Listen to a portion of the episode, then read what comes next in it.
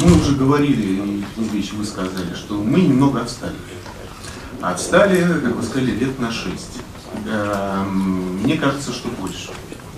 Э, больше, наверное, раза в два. Потому что прежде чем нам, это потом дальше коллеги, наверное, будут говорить, чтобы нам научить э, и подготовить вот тех необходимых всем специалистов и для федерального казначейства, для счетной палаты, в общем-то, и Минфина, и для нас, для Академии тоже. Да, да. А, нам нужно понять, чему учить и научиться этому самим. А мы сами все пока не умеем. И мне почему-то кажется, что тот, кто говорит, что он уже все разобрался и э, как аудит э, в, в, цифровых, э, в цифровую эпоху проводить знает, мне кажется, немножко лукавит. Ну или просто действительно не знает. Э, это очень большая проблема, потому что мы действительно э, вошли очень стремительно в новую эпоху и э, сталкиваемся теперь с очень большими проблемами. И ну, каждый, кто в своем ведомстве или в своей организации начинал информатизировать хоть что-нибудь, столкнулся с тем, что тот замечательный, гениальный там, регламент, порядок, который был, он больше не работает. А, при том, что все коллеги во всех ведомствах всегда говорили, что вот у этого ведомства все прописано лучше всех.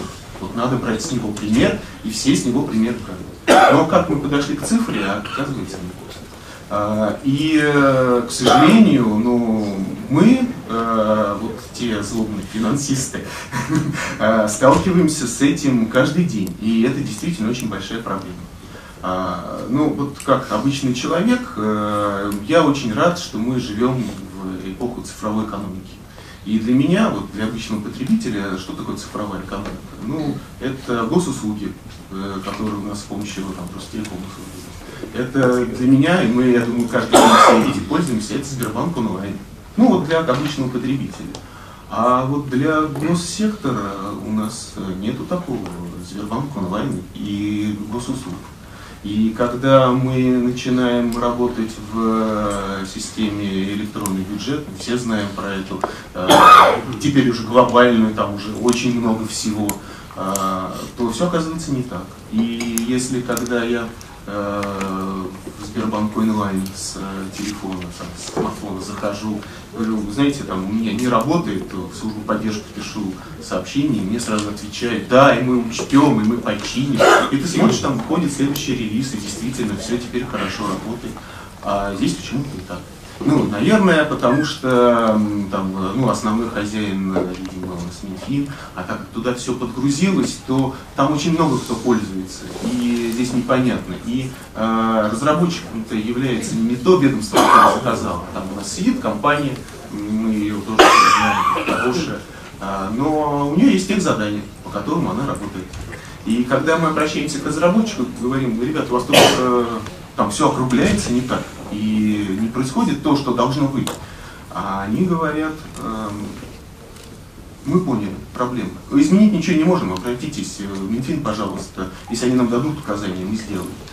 А, и здесь это на самом деле отображение того, что мы еще пока не до конца готовы сами э, внедрять цифровую экономику.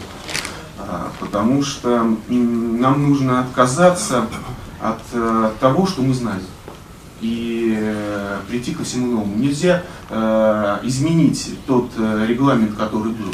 Э, его, к сожалению, нужно э, как бы, урнировать и создать новый. Потому что, э, делая какие-то заплатки, мы постоянно будем просто э, водопроводчиком из обслуживающей компании, который не делает глобальный капитальный ремонт здания, а приходит и везде свои заплатки ставит, потому что там свищ в трубе, вода пошла, нет, чтобы не залить соседей, вот вам заплатка, все нормально. А, наверное, к сожалению, сегодня так. И как раз поэтому эта тема такая актуальная, сегодня мы ее обсуждаем.